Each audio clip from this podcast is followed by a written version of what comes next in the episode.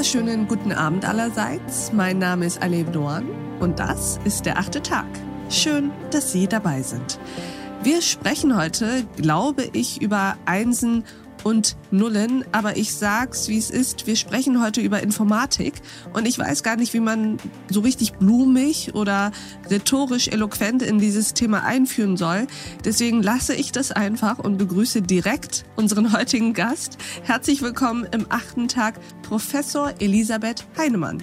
Einen wunderschönen guten Abend, liebe Frau Doan. Ich freue mich, dass ich hier bin. Ich freue mich auch sehr, dass Sie hier sind, Frau Heinemann. Würden Sie sich uns kurz vorstellen? Sehr gerne. Ich bin Professorin an der Hochschule in Worms und leite dort den Studiengang Mobile Computing, beziehungsweise sind eigentlich zwei Masterstudiengänge, einmal in klassisch und einmal in der dualen Ausprägung.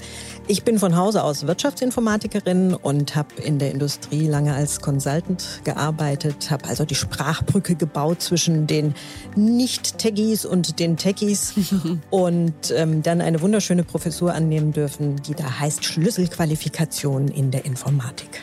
Ja, das klingt in der Tat sehr wunderschön. Und darüber wollen wir heute sprechen, über ja, Techies und Nicht-Techies und ihre Faszination für Techies.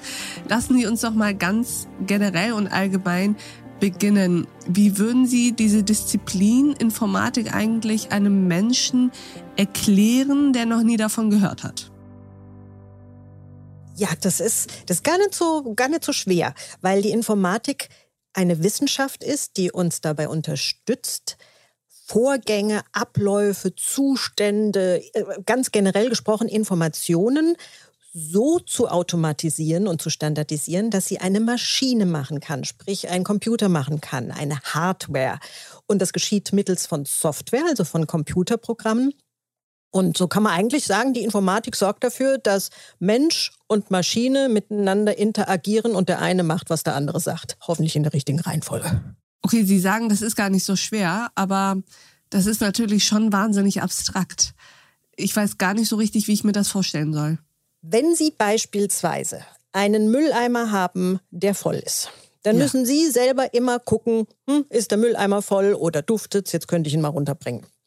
Wenn wir daraus aber einen Algorithmus machen, etwas, das automatisch erkennt, dass der Mülleimer voll ist, müssen Sie das gar nicht mehr machen, sondern Sie sagen einer Maschine, erkenn mir doch bitte mal, wenn der Mülleimer voll ist und dann piepse mir oder gib mir sonst ein Signal und dann weiß ich, jetzt muss ich ihn runterbringen. Und dieses und jenes sind die Merkmale, an denen du erkennen sollst, dass er voll ist. Ganz genau. Okay.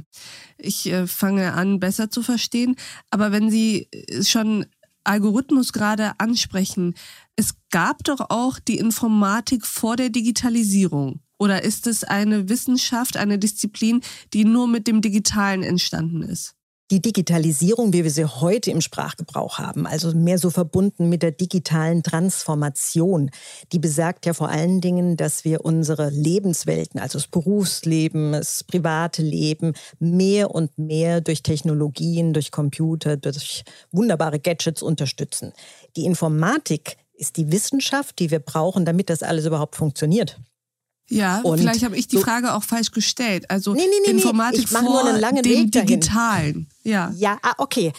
Ähm, ja, gab es im Grunde. Wenn Sie so wollen, fängt das schon mit den ersten Abakusrechnern, also den ersten Perlchen, die man von rechts nach links schiebt, die wir hm, schon ja. äh, 1100 vor Christus gehabt haben.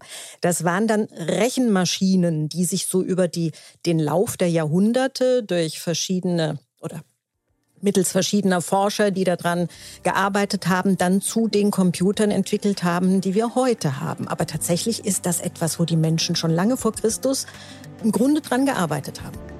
Und dieses Gespräch geht natürlich noch weiter. Wenn Sie zum Beispiel nächtelang an einem Programm gearbeitet haben und den Fehler nicht finden und morgens, wenn die Vögelchen zwitschern, dann so zwischen vier und fünf endlich die Stelle finden, wo das blöde Komma fehlt, das ist ein Moment von Poesie, den können Sie, den können Sie so eigentlich gar nicht sonst wo erleben. Ja, okay. im Spaß gesprochen. Aber ähm, ja, dieses Gefühl, und in ja, der Tat dieses Gefühl, einen Fehler gefunden zu haben. Ja.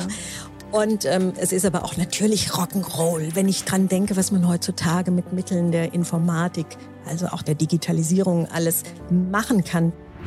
Diese Folge in voller Länge finden Sie auf thepioneer.de oder in unserer Pioneer App. Bis zum nächsten Mal, Ihre Alef Doan.